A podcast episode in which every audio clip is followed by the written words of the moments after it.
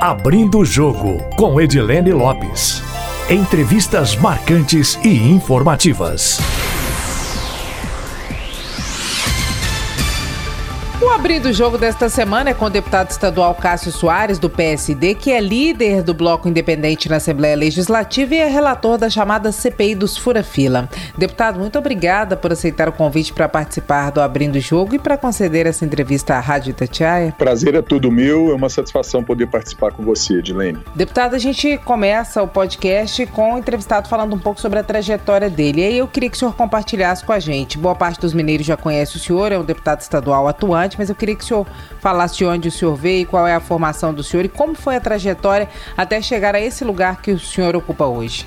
Bem, Edilene, eu sou natural de Passos, cidade do sudoeste de Minas, com 115 mil habitantes. Me formei em Ciências Econômicas, sou casado, tenho duas filhas e atuo na política desde bem jovem, né? Nas militâncias de movimentos políticos desde os 15, 16 anos de idade, fui filiado ao PFL Jovem, ao PFL, né, e participei do PFL Jovem aos 16, 17 anos de idade.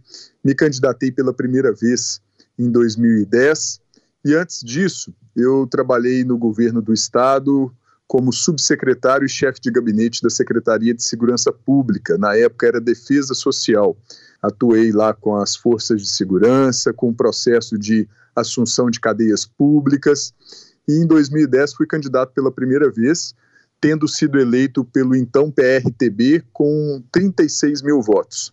2014 me candidatei à reeleição, fui reeleito também com 90 mil votos. E 2018 fui eleito para o terceiro mandato com 113 mil votos. Em 2012 fui convidado pelo então governador Antônio Anastasia a ser secretário de Estado de Desenvolvimento Social, cargo que ocupei, aceitei e ocupei com muita honra por dois anos aproximadamente. Fiquei lá, desenvolvi trabalhos por todo o estado de Minas Gerais e depois retornei à Assembleia Lênin. Deputado, o senhor lidera um bloco, o senhor lidera o bloco independente na Assembleia Legislativa, na verdade tinha dois e agora tem um, é o maior bloco da casa, considerando a existência da oposição da base do bloco independente. Qual que é hoje a principal orientação no bloco independente? Qual que é o posicionamento de vocês? Porque quando fala bloco independente, tem gente que pensa, ah, é o bloco que sempre vai votar com o governo. Qual que é a definição de bloco independente na avaliação do senhor e qual que é a orientação? O bloco independente, nós temos como premissa votar projetos de lei que sejam importantes e benéficos para a população mineira, para o governo do Estado, independente é, da proposição, se é proposto pelo próprio governo, se é proposto por algum parlamentar, por algum colega, enfim, nós temos a independência de seguir as nossas convicções. E dentre os 39 deputados que somos do Bloco Independente, é, todos têm uma liberdade de atuação. Nós nunca impusemos uma necessidade de se votar sim, não, favorável, contrário a determinada matéria. Nós respeitamos os pensamentos divergentes de cada parlamentar. É, essa é a nossa forma de atuação. Acreditando, Edilene, que se foi aquele tempo de sou governo, devo votar tudo que o governo propõe, ainda que eu não concorde. Isso é tempos passados. E dessa maneira, como independentes que somos, nós vamos sempre votar aquilo que é importante para a população mineira. Até hoje, nós aprovamos matérias importantes para o governo, dentre elas a reforma da Previdência, que deu um fôlego e que deu um suspiro muito grande no caixa financeiro do governo do Estado. A reforma da Previdência enviada pelo governo foi muito alterada na Assembleia Legislativa. Em que percentual o senhor acredita que essas alterações ocorreram? Na medida que se tornou viável a sua aprovação. É, da forma com que estava proposta, a matéria poderia ser até mais benéfica para o governo, mas ela não seria aprovada, Edilene. E fui o relator da matéria naquele momento, dialoguei com muitas pessoas, com muita gente, com muitas entidades, sindicatos, é, governo, oposição, e chegamos num bom termo que permitiu que a matéria fosse aprovada nos dois turnos, com algo em torno de 52 a 53 votos sendo que o necessário era 49 votos. Considerando os pontos colocados pelo governo, o senhor acredita que tenha havido um percentual de 50% de alteração ou menos que isso? Menos do que isso. Eu creio que uns 30%, 35% deva ter sido alterado, mas ainda assim é, foi uma votação em que trouxe um fôlego financeiro para o Estado nesse ano de 2021, que é o ano com menor impacto dentre todos, de 3,2 bilhões de reais. Agora, deputado, a atuação do Bloco Independente vai ser decisiva nas próximas pautas do governo. Tem de importante na pauta e a aprovação do projeto relacionado ao acordo assinado com a Vale por causa do rompimento da barragem em Brumadinho. Tem também o projeto da adesão à recuperação fiscal, a privatização da Codemig. Na sequência, pode ser que haja também a proposta de privatização da Copaz e da Semig. Pelo que o senhor sente dos deputados, essas propostas enfrentaram que tipo de dificuldade? Bem, é, antes de mais nada, a dificuldade de diálogo com o governo que tem acontecido por vezes, né? Uh, o governo não prepara antes uma matéria é, com os parlamentares, com a Assembleia, com os líderes da Assembleia, para poder enviar já mais evoluído o processo de discussão. É, quando chega na Assembleia, é sempre uma surpresa muito grande a matéria que, que aporta lá, e aí nós vamos nos debruçar para entender, para avaliar, é, e aí sim sugerir, propor, criticar, suprimir é, pontos daquela matéria que está sendo discutida.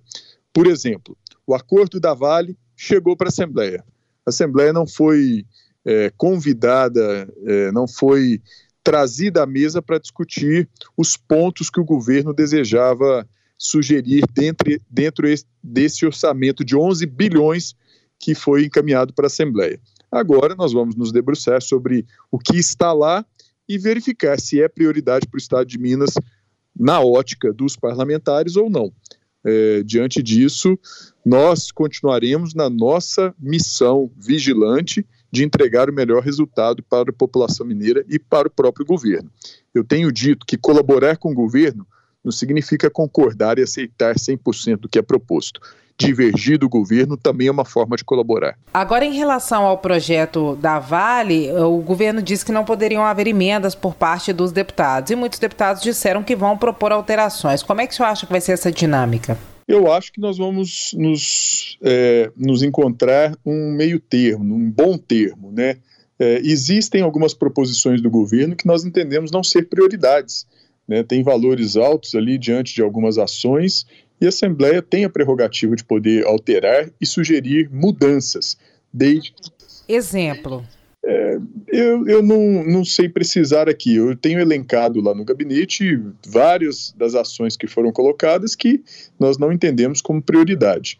Mas, enfim, é, vamos propor aquilo que é necessário de forma imediata para a população mineira. E diante do cenário de pandemia, de trabalho remoto na Assembleia Legislativa, quando é que o senhor acha que esse projeto deve ser votado? O senhor acha que nesse semestre ainda, mais para o final do semestre? Nós estamos encaminhando, nós estamos caminhando para votar nesta semana os vetos que estão trancando a pauta da Assembleia Legislativa. Esse é o primeiro passo, porque aí nós ficamos com a pauta liberada para avançarmos com os demais projetos. Nós temos urgência de dar, em dar respostas para a população e o presidente Agostinho Patrus tem determinado aos parlamentares que, dentro do possível, nós façamos essa agilidade acontecer diante dos projetos prioritários apontados pelo governo. O senhor acha que esse projeto da Vale vai ser votado ainda nesse semestre? Se for, fica para o final do semestre, já que entramos em abril? Eu apostaria que neste semestre ainda, Edilene. Deputado, em relação à privatização da Codemig, que é um projeto que está na pauta há mais tempo, em relação a, ao ajuste fiscal proposto pelo governo federal, essas pautas o senhor acredita que também serão votadas nesse semestre?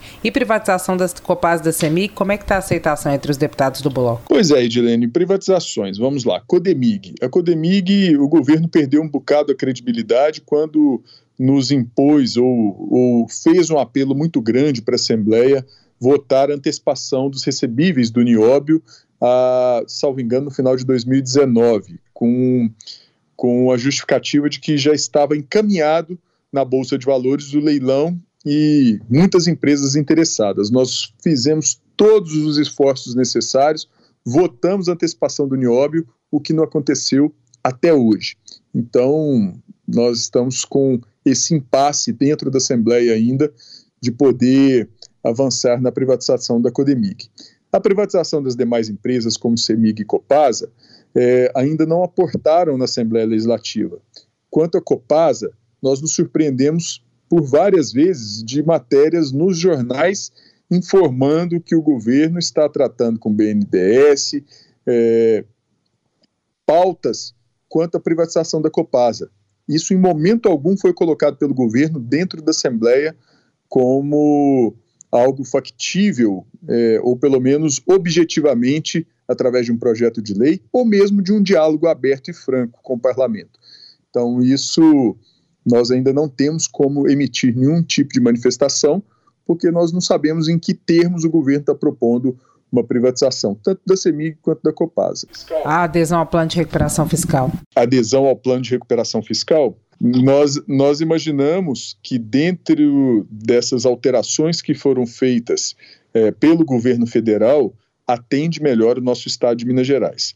O, a proposta de adesão ao plano de recuperação fiscal, da forma com que estava, era inviável, era muito mais maléfico do que benéfico para o governo do estado, no entendimento da maioria da Assembleia Legislativa de Minas Gerais.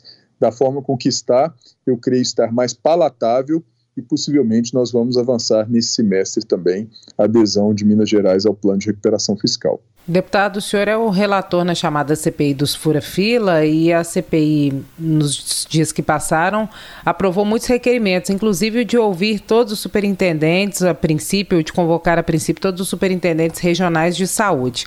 Quais foram os requerimentos, quais foram os requerimentos aprovados? O que, que deve ser feito a partir dessa semana? Olha, primeiro nós estamos tentando compreender a dimensão dessa vacinação fora de prioridade, da ordem de prioridade apontada pelo Plano Nacional de Imunização. É, e foram muitas. Nós estamos aguardando resposta de diversos órgãos para apurar a exata dimensão dessa fura-fila, dessa desordem na priorização de imunização e fizemos a convocação de todos os superintendentes regionais, são 28, salvo engano, e dessa forma nós vamos entender também como se deu a vacinação de servidores administrativos no interior afora. É, isso é inadmissível dentro do momento que estamos vivendo, com falta de vagas em UTIs, com pacientes em corredores, pacientes sem ser atendidos com vagas disponíveis e morrendo, perdendo suas vidas num momento tão dramático como estamos vivendo. É, quem deveria estar seguindo o normativo do governo federal, do Ministério da Saúde, quem deveria estar zelando por essa questão em Minas Gerais, que é a Secretaria Estadual de Saúde, foi exatamente quem burlou as regras, criou o regramento próprio para poder se beneficiar é, e beneficiar uma leva de funcionários e servidores. Não digo que esses servidores não deveriam ser vacinados. Não naquele momento, com certeza. Todos merecem ser imunizados e ter uma proteção maior diante de tamanha pandemia, de tamanha gravidade que estamos passando. Mas não naquele momento. Existiam e existem ainda médicos, enfermeiros, fisioterapeutas de linha de frente que ainda não estão vacinados em Minas Gerais, conforme os conselhos regionais nos apontaram é, em reunião da comissão parlamentar. Então, dessa maneira, nós vamos seguir os trabalhos da CPI, apontando aqueles que falharam, que são culpados nessa fura-fila abominável em Minas Gerais, Edilene. Deputado, quais foram os dados que a comissão pediu para a Controladoria Geral do Estado e vocês pediram também informações em relação à imunização dos administrativos do Ministério da Saúde, né? Vocês acreditam que o que ocorreu aqui não tem ocorrido lá, ou que vocês querem fazer uma comparação? É, nós já temos informações extraoficiais que isso não aconteceu no Ministério da Saúde, mas é claro que nós trabalhamos com dados oficiais. E dessa maneira nós pedimos ao Ministério é, essas informações para a gente poder comprovar que o que aconteceu em Minas Gerais foi quase que um caso isolado. É, dos 27 estados da federação, talvez um ou outro tenha feito o mesmo, o que não justifica também. E ainda que vários outros tivessem feito, não justifica diante de termos pessoas com idades avançadas, sem imunização, pessoas com comorbidade, pessoas que estão na linha de frente, outros profissionais que estão na lida do dia a dia, tais como é, militares, policiais civis, tais como professores que poderiam estar imunizados e voltando às salas de aulas para poder educar as nossas crianças e jovens.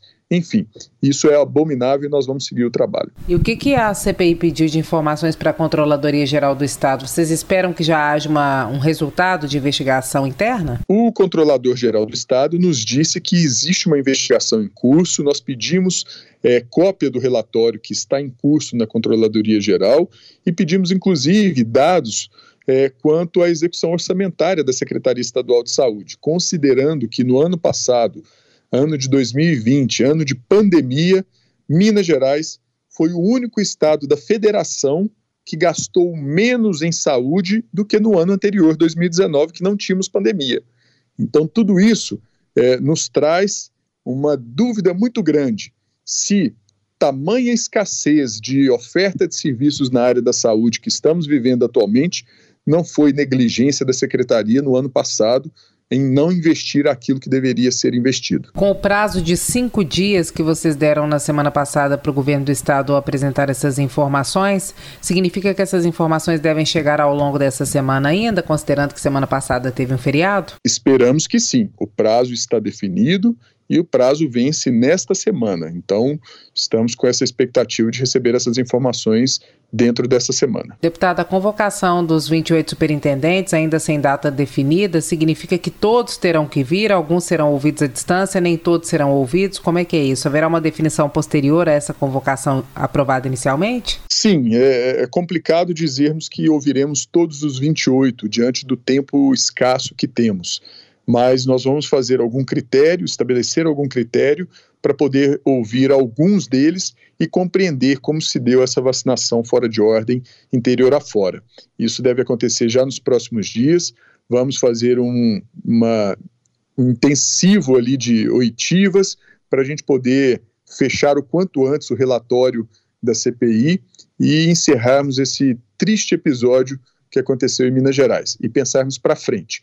Lembrando, Edilene, o foco da Assembleia, o foco de todos os deputados é no combate à pandemia, neste momento tão dramático que estamos vivendo.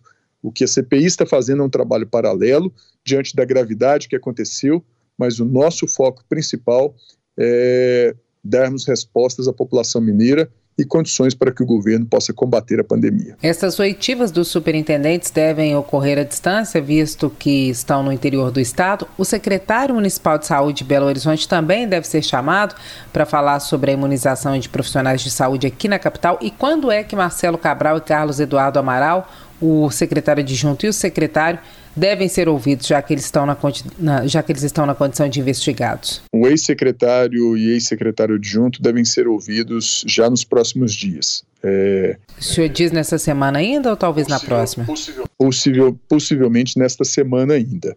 Quanto à oitiva dos superintendentes regionais, é, deverão acontecer de forma presencial.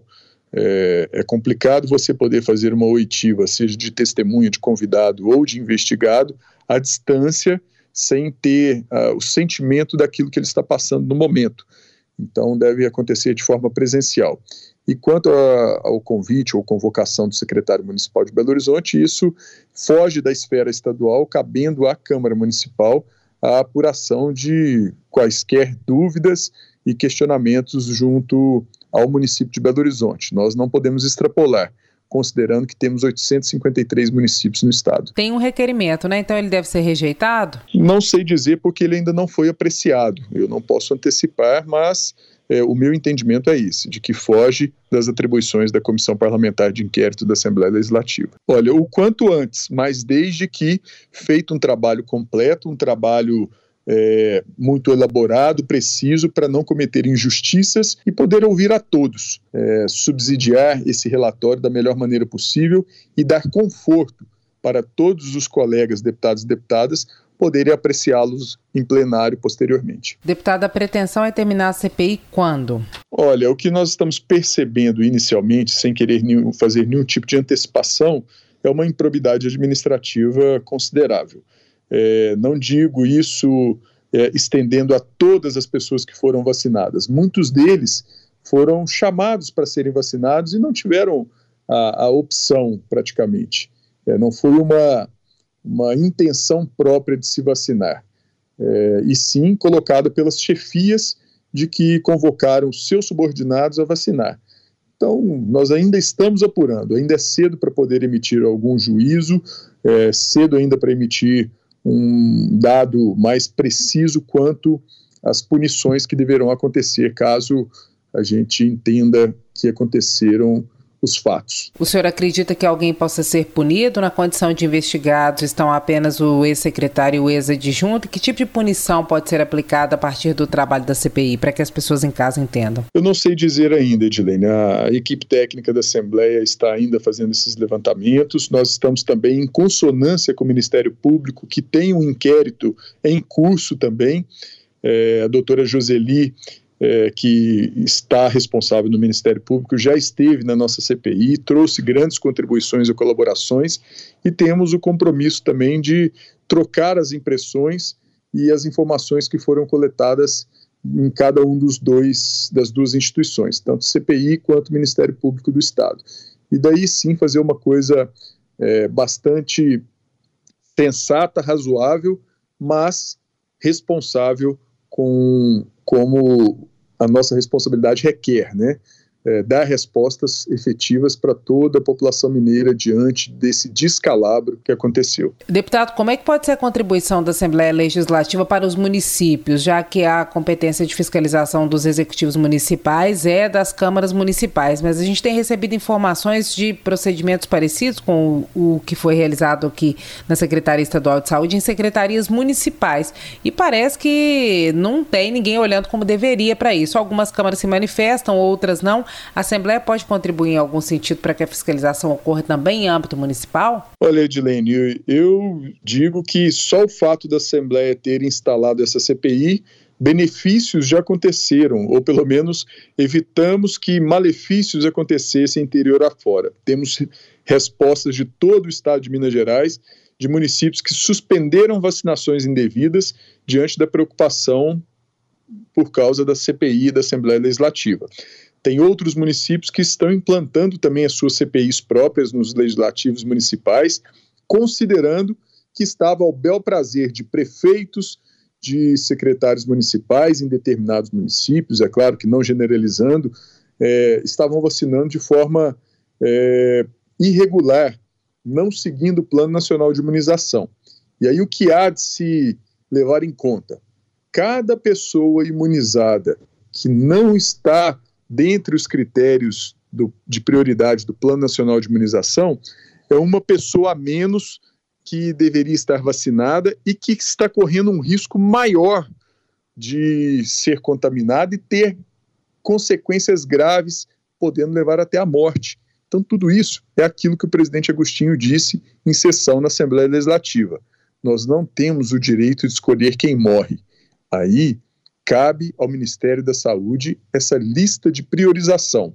O STF, na semana passada, decidiu que a única autoridade capaz de mudar a prioridade chama-se Ministério da Saúde. Ninguém mais tem esse poder. Nem o próprio STF assumiu para si a responsabilidade de definir quem é prioridade para vacinação, a não ser o Ministério da Saúde, órgão maior dentre a saúde no nosso país. Deputado, aproveitando que o senhor falou de Ministério da Saúde, na semana passada o governo federal fez uma mini reforma ministerial, trocou seis de seus ministros, alguns pelos homens de confiança e algumas outras é, mudanças atendendo a um pouco do que era a reivindicação do Congresso Nacional também.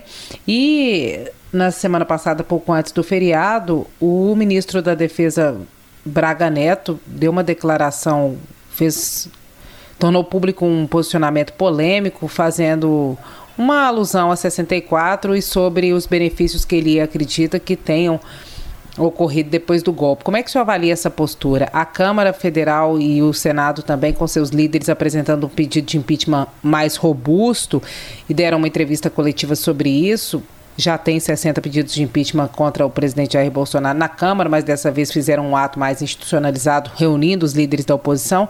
Como é que o senhor avalia esse cenário todo? O senhor acha que pode culminar no impeachment? Pode acirrar mais a briga que parece que estava apaziguada entre os poderes? Edilene, eu lamento muito, dentro desse período que estamos vivendo tão dramático no nosso país, eu acho que jamais visto nas últimas décadas, é, que tenhamos ainda essa conturbação política é, em Brasília, especialmente. É, creio que todos os esforços deveriam estar sendo envidados para o combate à pandemia, inclusive do senhor Braga Neto, do presidente da República, de todos os seus assessores, ministros, da Câmara, do Senado. Acho que todos deveriam estar irmanados para poder combater a pandemia, dar respostas à população, é, estar se empenhando para comprar mais vacinas, para que essas vacinas cheguem o mais rápido possível até a ponta, até as pessoas. É, neste momento é, em que estamos percebendo ministro de defesa fazendo alusão e batendo palmas para o golpe de 64 é coisa inadmissível para esse momento, é, dentre outras tantas aberrações que acontecem é, atualmente.